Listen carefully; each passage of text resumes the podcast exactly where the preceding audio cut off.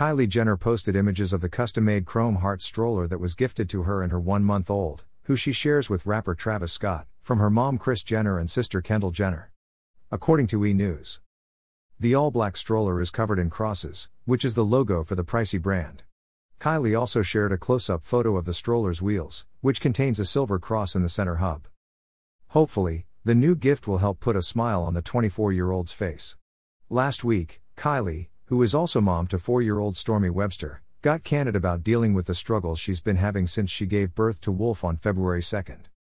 I just want to say to my postpartum moms that postpartum has not been easy, she began in a series of videos posted to her Instagram stories on March 15th. This experience for me, personally, has been a little harder than with my daughter.